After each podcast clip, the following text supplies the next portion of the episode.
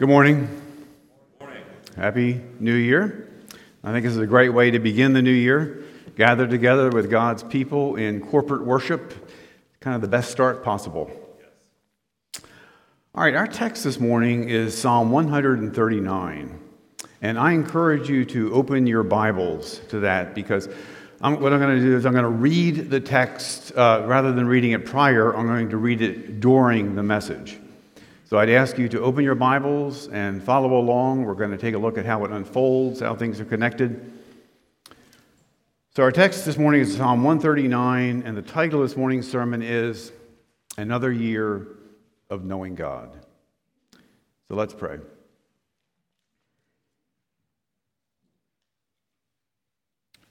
Father, we thank you for meeting us with us this morning. We thank you for this a divine, divine appointment as we begin a new week and even as we begin a new year, where you, the God who has redeemed us, has called us to assemble together, where you might meet with us that we might render unto you the glory that is due your name. Lord, I pray that your Spirit might be at work in a special way this morning. Open our eyes to behold your glory. And as, Lord, as you have inhabited the praises and the prayers of your people, may you now inhabit the preaching of your word. In Christ's name we pray. Amen. At our home, uh, we have a wall calendar on our kitchens, one of the big calendars, and my wife writes um, family birthdays and family events and uh, various activities and appointments make their way to that calendar as the year unfolds. And sometimes, though, there are things that don't make it to the calendar because they're not planned. Uh, for example, uh, last month I had complications from a medical and I had to uh, spend a few days in the hospital. And I appreciate the email going out for prayer, and thank you for those who prayed for me. And I am much improved. I'm glad I'm able to be here uh, before you this morning. But now uh, the year has changed from 2022 to 2023, and we're ready to put up a new wall calendar with those uh, 365 uh, blank spaces waiting uh, to be filled in. But this morning, God alerts us to something. He alerts us to a calendar that uh, we put up that is already filled in already filled in uh, by God. And this calendar relates to, to you, to me, to each household here, to every household. It's already filled in. How can that be? Well, that's something that the psalmist takes us to and explains to us this morning as we turn to Psalm 139. Psalm 139 speaks of God's knowledge. Specifically, it speaks to God's knowledge as creator versus our knowledge as created beings. It also speaks to the difference that makes in our lives. So, we're going to look at two things this morning as we turn to Psalm 139.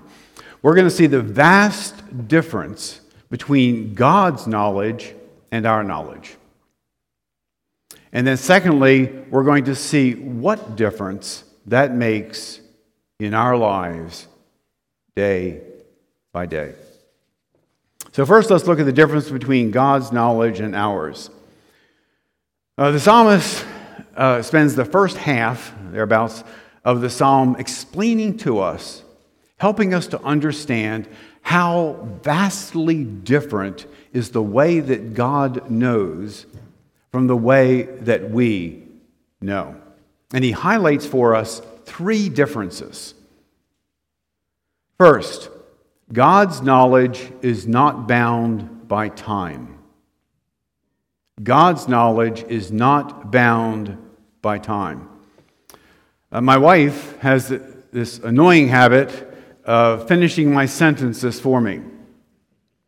And even more annoying is that she's usually right. However, God really does know what we're going to say before we say it. Look at verse 1, of Psalm 139. O Lord, you have searched me and known me. You know when I sit down and when I rise up. You discern my thoughts from afar. You search out my path and my lying down and are acquainted with all my ways, even before a word is on my tongue.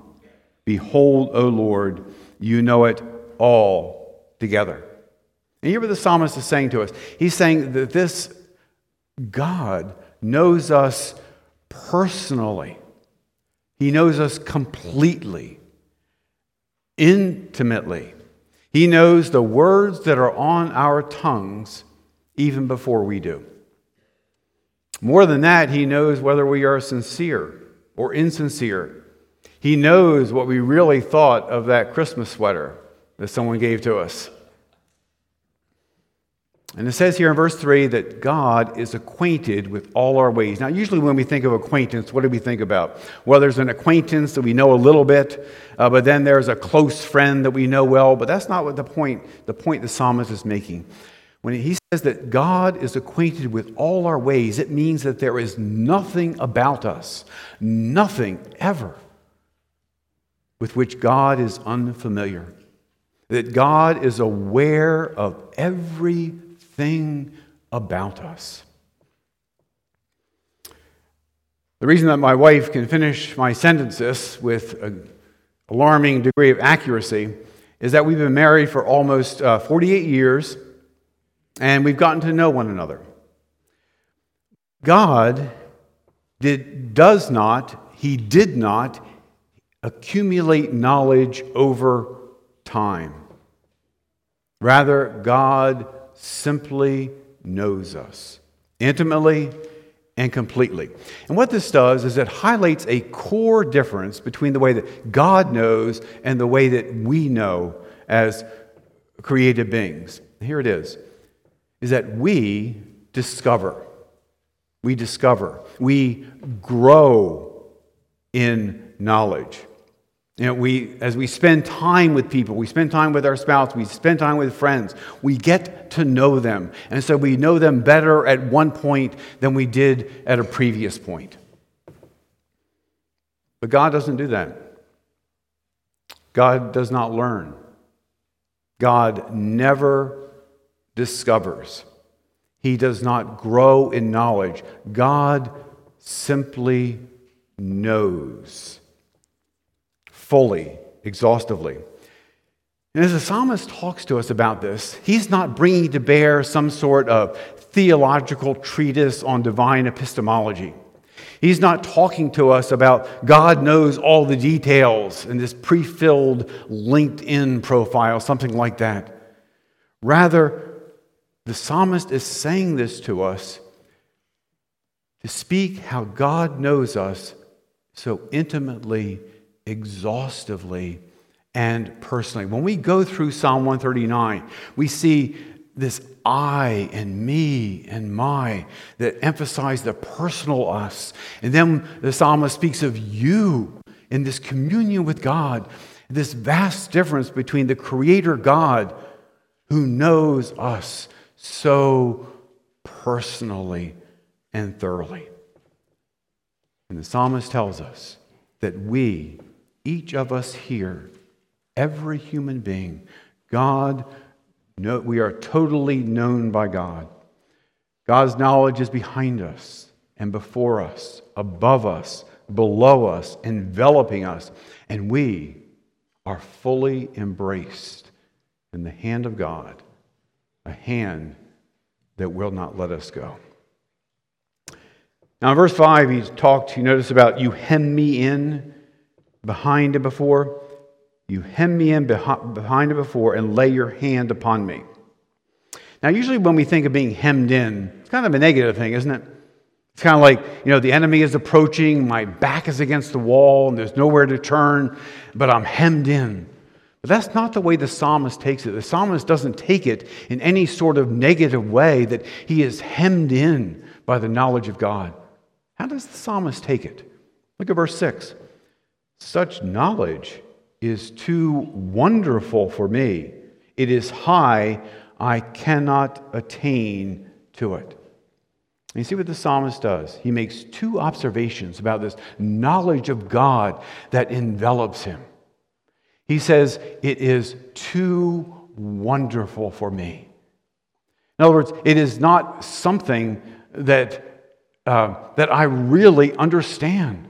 It is, he says, secondly, it is too high for me. I cannot attain for it to it. So the psalmist is saying that your knowledge, O God, as I behold your knowledge, as I come to understand your knowledge, it is wonderful beyond my comprehension. It is not something that I, as a created being, can ever aspire to, that I, ever, I can ever have. In other words, the psalmist is in such awe of God. You know, Max mentioned uh, sports this morning, and there is no shortage of sports on nowadays.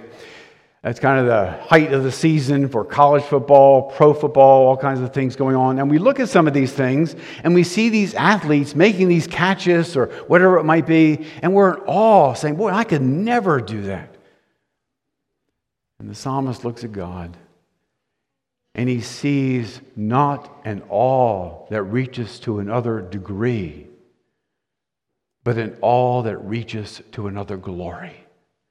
Such is the wonder of this God who knows in a manner that we as created beings do not. So the psalmist highlights, he begins by highlighting this great chasm that exists between the Creator and the creature, between God's knowledge and our knowledge. So that's the first thing the psalmist points out to us is that God's knowledge is not bound by time. Secondly, he points out that God's knowledge is not bound by space. It's not bound by space. Uh, my family and I exchanged uh, Christmas presents this year, as we do every year. And I got some very thoughtful gifts this year, not your average, you know, Wawa gift card kind of thing.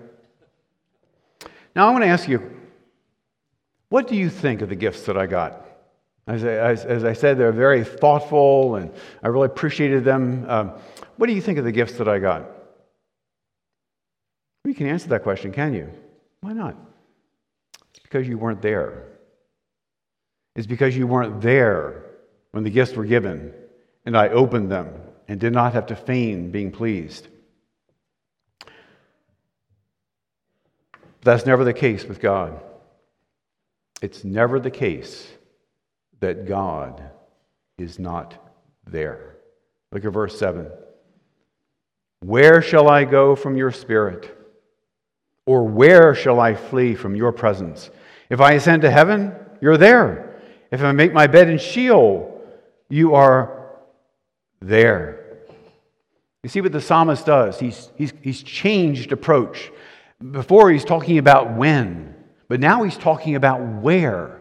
He's talking in terms of spatial, spatially, spatial boundaries. And he's saying, where can we go to escape from God? Where can we go to be off the grid from God? If we go to the other side of the world, God is there. If we go to the depths of the sea, God is there. If we go to the highest of heavens, God is there. If we go to the depths of Sheol, if we go to the grave, God is there. There is nowhere that God is not. God is everywhere present. But it's more than that. God is everywhere present fully. It's not like uh, God is partially present, not like He's 5% present here and here and here and here until, you know, that finally all the 100% of God is accounted for. God is fully present all the time. Or it's not like we might go to a doctor and a doctor has various offices, maybe one in West Chester and one in Kennett Square, uh, one somewhere around Philly, something like that. And he, we go there and the doctor's there because he has office hours at that time. It's not the way that it works with God. God fills all in all. God is fully present everywhere, all the time. King Solomon, when he um, was tasked with building a temple for God, a temple that would indicate that God dwelt among his people. Solomon knew that that temple was not going to contain God. Fact, Solomon said this He said, But will God indeed dwell on earth?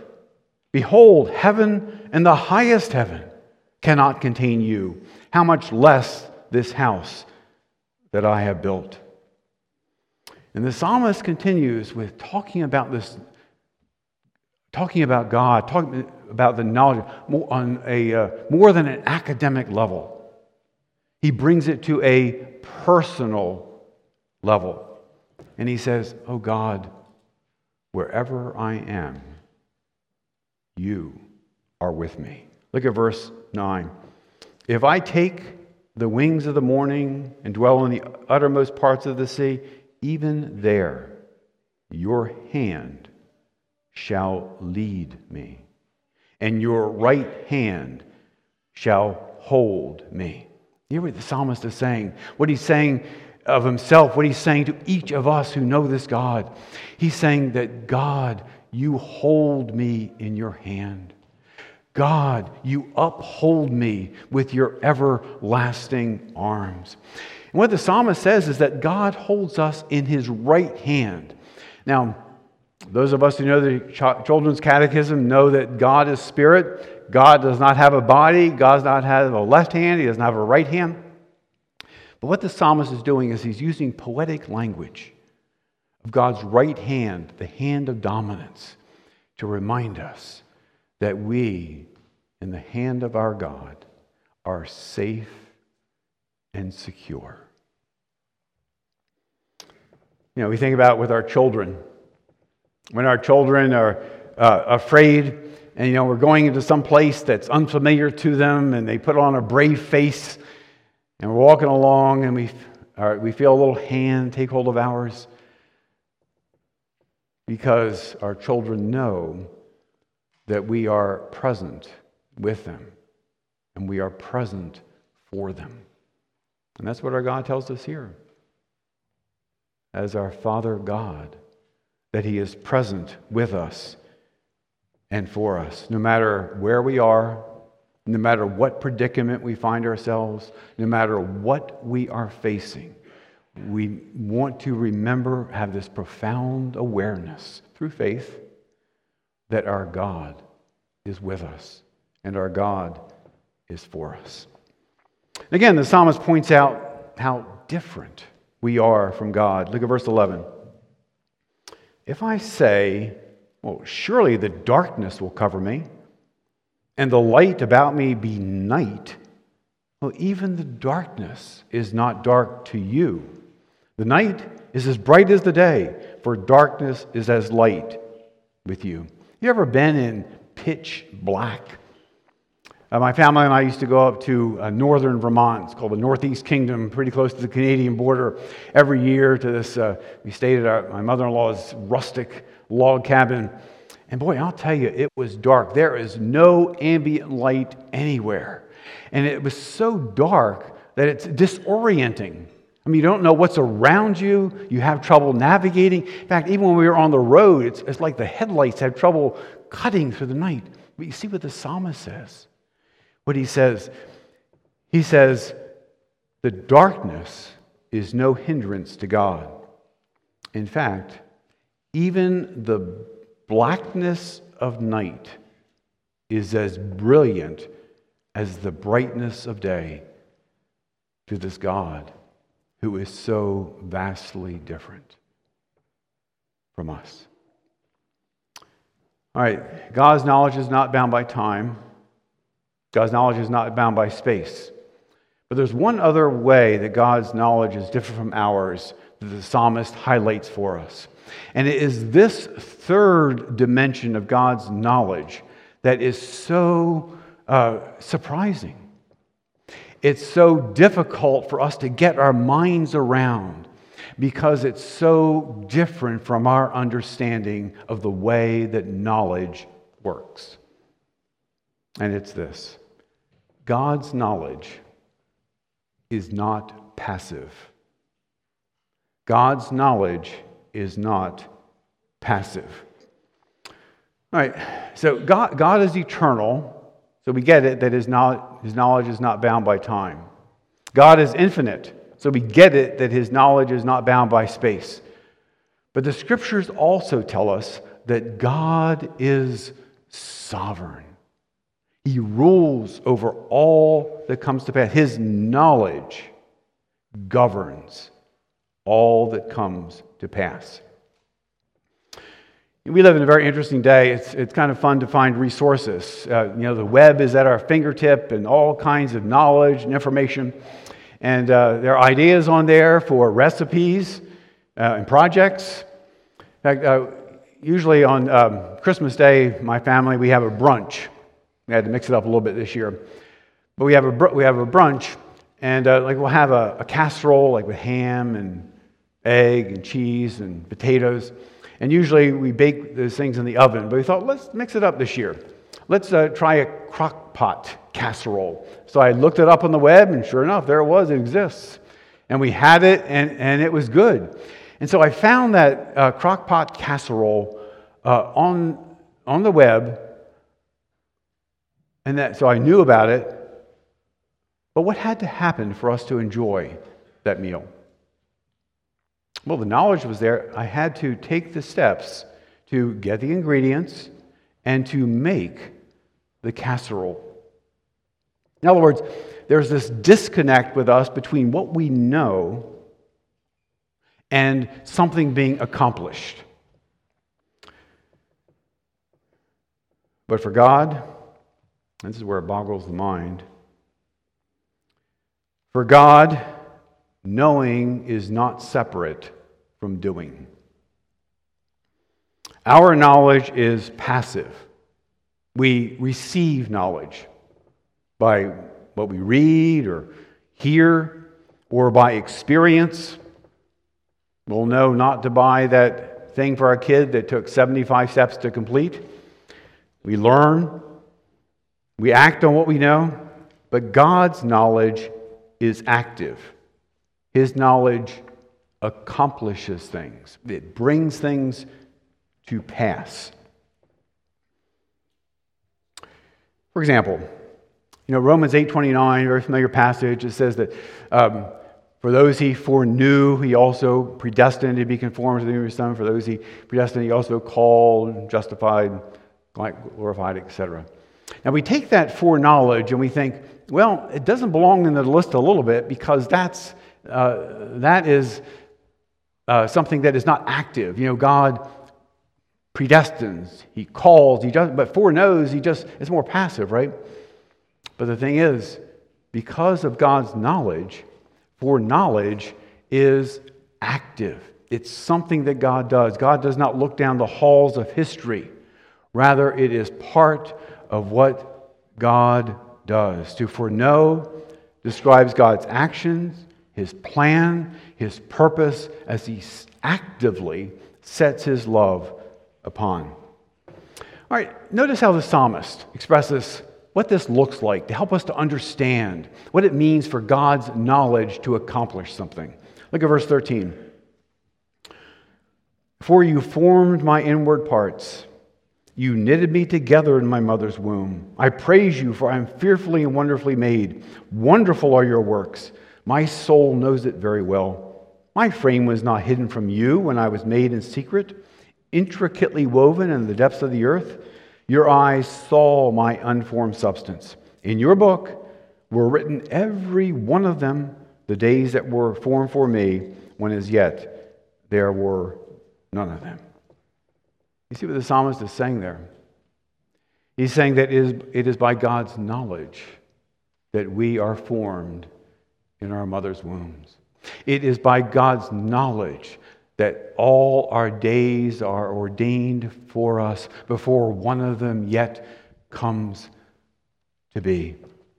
That wall calendar we're getting ready to put up is filled in with God's plans, and we are yet to discover its days.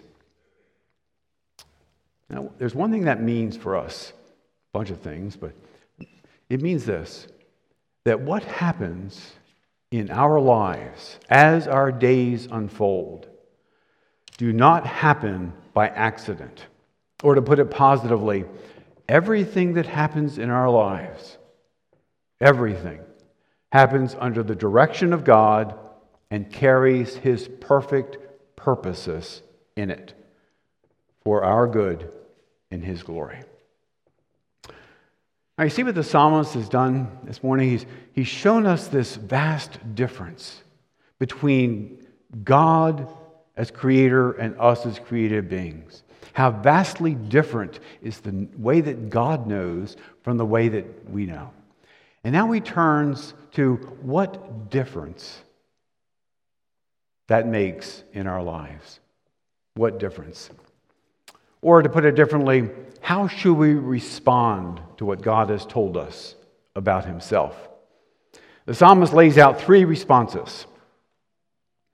The first is this we are to live in awe of this God. We are to live in awe of God. Verse 17 How precious to me are your thoughts, O God! How vast is the sum of them! If I would count them, they are more than the sand. I awake and I am still with you. You know, sometimes when things happen to us, uh, we, te- we can have a tendency to grumble and complain. In fact, we can have a, ha- even have a tendency to grumble and complain against God, to take Him to task, to say, Why, O Lord? or Why me, O Lord? Just uh, confused. But you notice what the psalmist does? He doesn't grumble. He doesn't complain. He doesn't rebel against God. In fact, the psalmist is not even threatened or resentful that he is out of the loop of God's knowledge. Instead, what does the psalmist do? He rejoices in his position. He accepts it. And not just in the sense of resigning himself to being out of the loop, but he embraces it. He embraces that he is weak and finite and limited. He embraces the fact that he is the cre- creature and that God is the creator.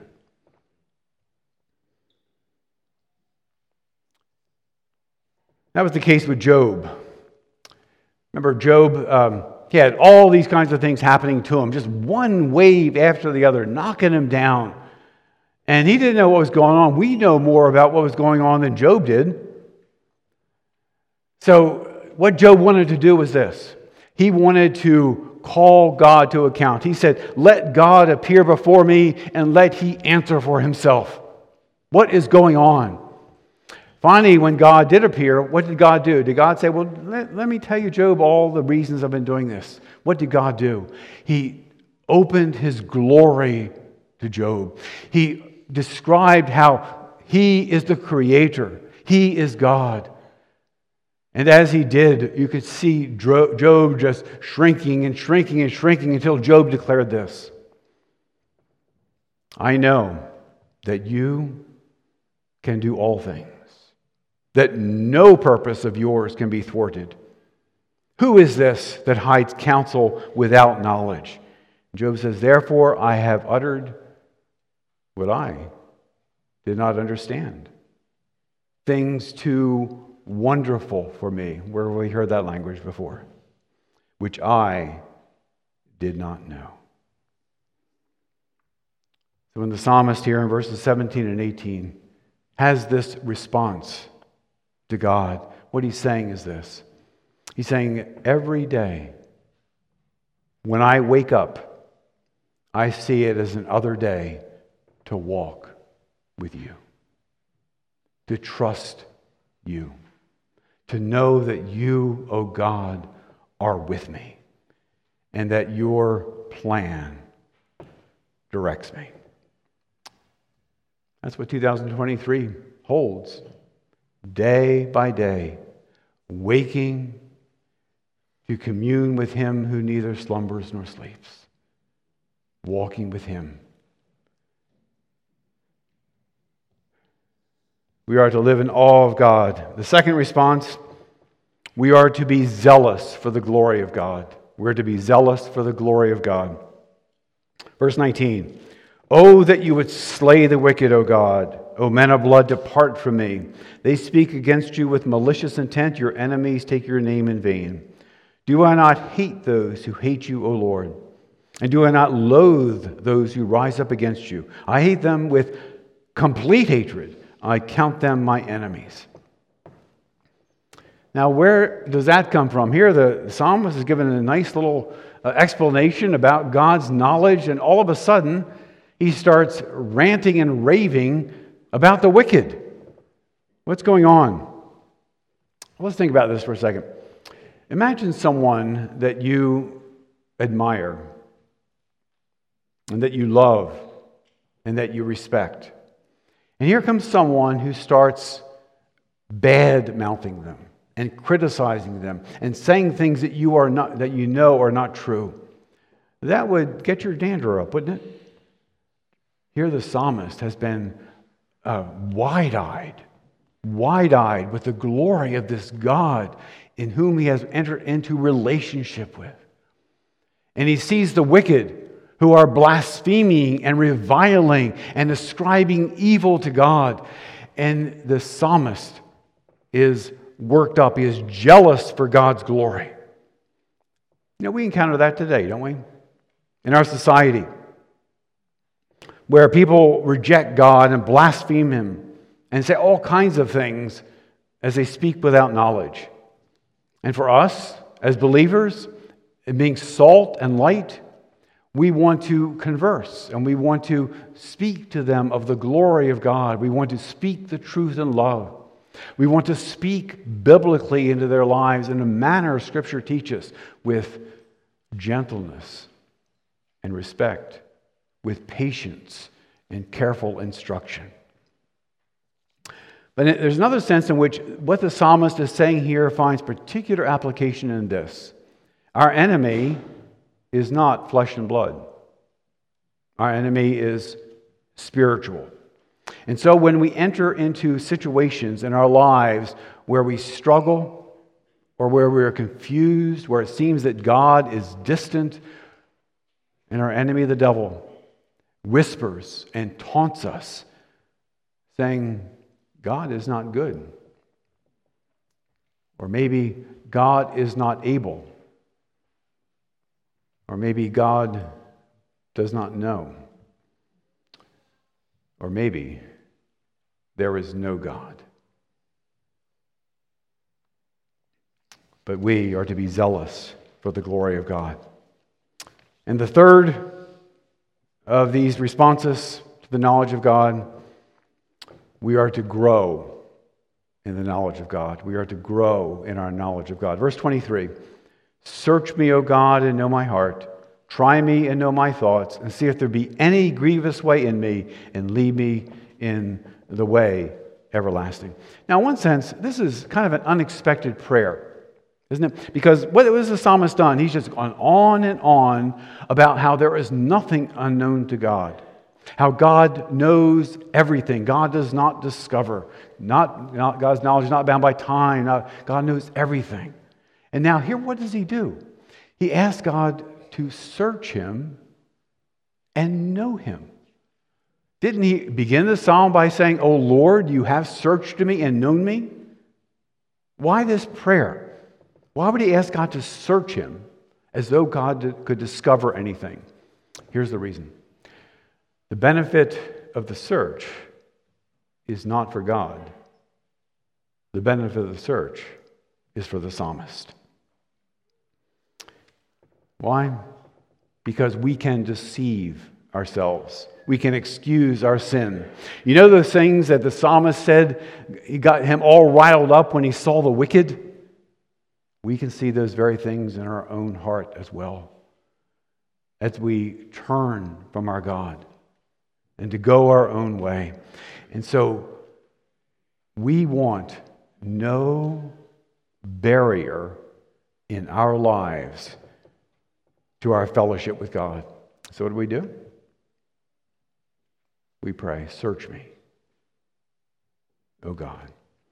In essence, the psalmist is saying this Lord, I am prone to wander, prone to leave you, the God I love, the God who set your love upon me as a sinner, the God who sent your Son to deliver me by your Son, my Savior, Jesus Christ. Show me my sin.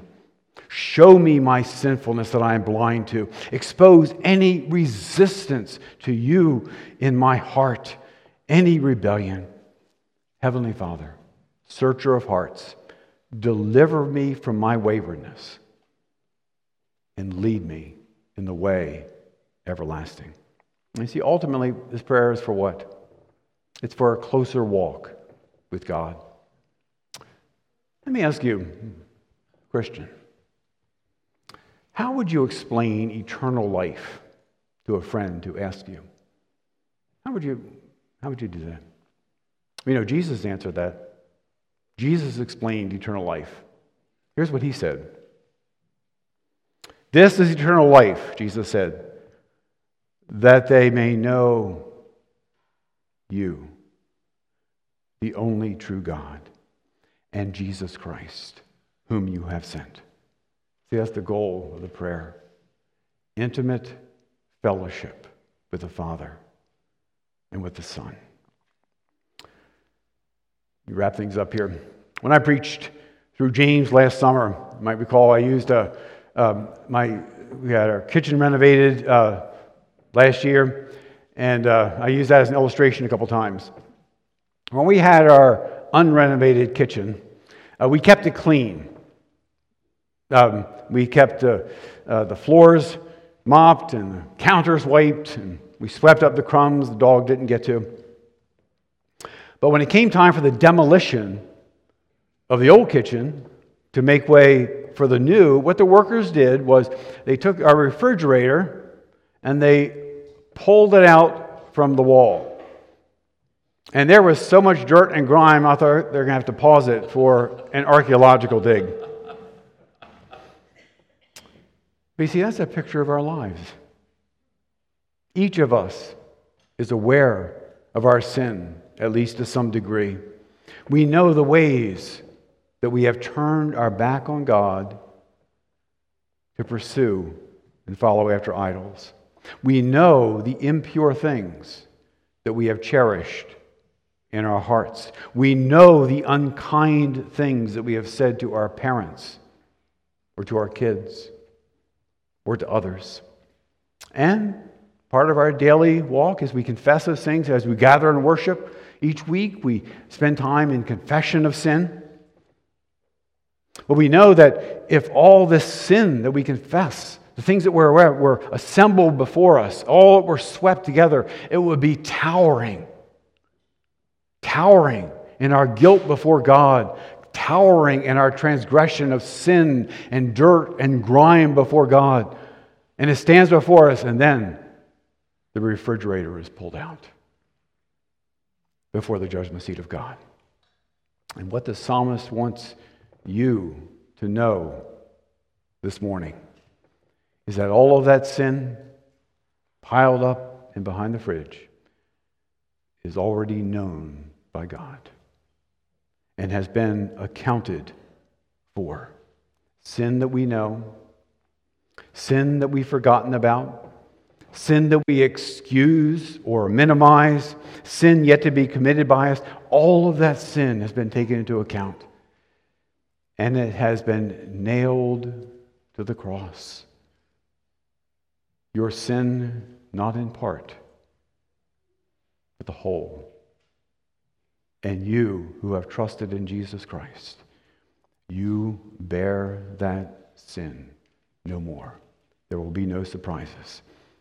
That is the good news of great joy that we just celebrated this Christmas season.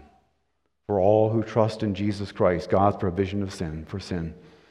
May 2023 be a year where each of you, each of us, each of us known by God, grows in the grace, in the knowledge of our great and glorious God. Let's pray.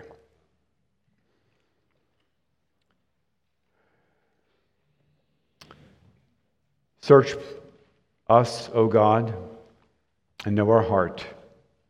Try us and know our inmost thoughts.